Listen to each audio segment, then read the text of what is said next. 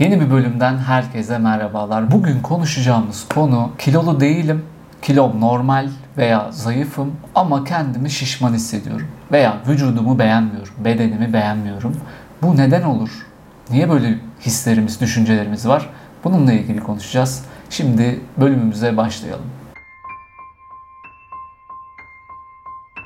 Yaşadığınız problemleri her şeye rağmen çözemiyorsanız eğer açıklama kısmında olan bağlantı linklerinden veya sosyal medya hesaplarından bana ulaşabilirsiniz. Ücretsiz ön görüşme imkanımız bulunuyor. Ücretsiz ön görüşmede yaşadığınız sorunla ilgili bir değerlendirme yapıp neler yapabileceğimizi konuşabiliriz.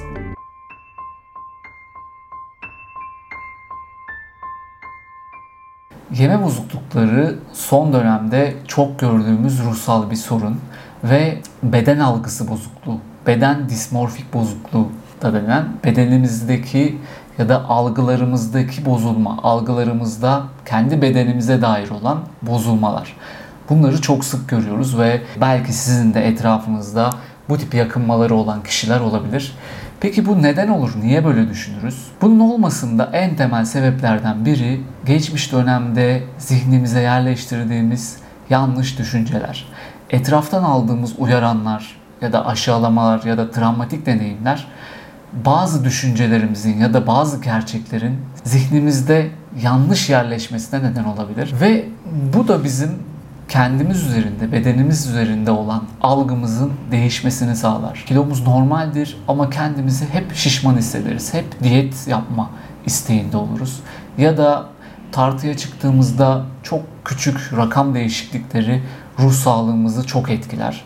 Bunlar yaşam kalitemizi yüksek oranda düşürür. Burada yeme bozukluklarında bu konuyla ilgili olan rahatsızlık anoreksiya nervozadır ve bu e, son dönemlerde belki duymuşsunuzdur ya da görmüşsünüzdür.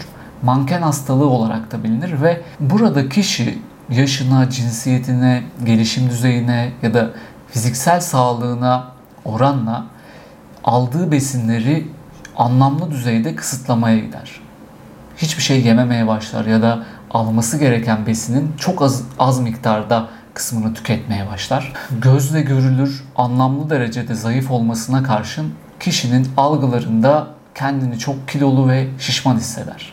Ve bunun akabinde kilo almasını engelleyen davranışlarda bulunmaya başlar. Çok katı spor yapmaya başlar, katı diyetler uygulamaya başlar, besin tüketmemeye başlar. Ve burada en önemli göstergelerden biri de kişi kendi bedeni, beden ağırlığına veya görüntüsüne aşırı derecede anlam yüklemeye başlar ve kendi değerini, özgüvenini, benliğini görünümüyle veya kilosuyla eşleştirmeye başlar. Ve bunun akabinde az önce de söylediğim gibi aşırı spor yapmak, çok katı diyetler uygulama, beslenmeyi sağlığına zarar verici şekilde kısıtlamaya kadar giden çeşitli davranışlarda bulunur.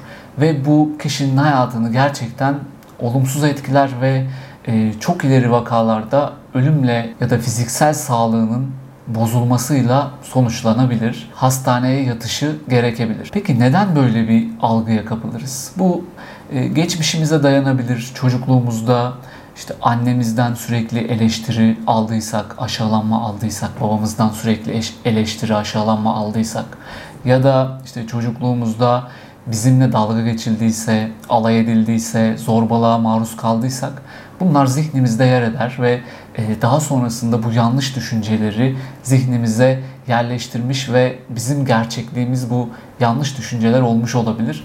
Daha sonrasında yetişkinlik dönemlerimizde de bizi etkilemeye devam edebilir. Yine partnerimiz, eşimiz veya işte çok yakın arkadaşımız bizi aşağılıyorsa, işte kilolu olmak ya da şişman olmak üzerinden kırıcı eleştiriler, bunların üzerine sürekli bir konu oluyorsa bu bizi etkilemiş olabilir. Bundan sonra yine beden algımız veya kiloyla kendi değerimizi eşleştirme gibi durumlar olmuş olabilir. Bu da sebeplerden biri olabilir. Yine bu konuda geçmişimizde işte eşimiz, arkadaşlarımız veya ailemiz bizi sürekli birileriyle kıyasladıysa, bu konuda kendimizi aşağılanmış hissediyorsak yine daha sonrasında yetişkinlik dönemlerimizde bu tip ruhsal bozukluk, yeme bozukluğu gösterebiliyoruz ya da beden algımız değişebiliyor.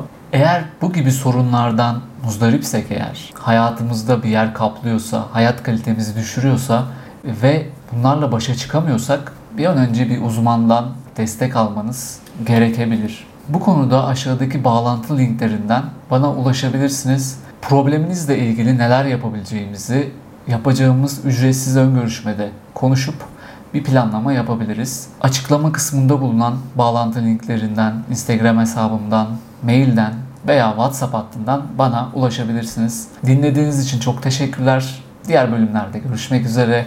Kendinize iyi bakın. Hoşçakalın.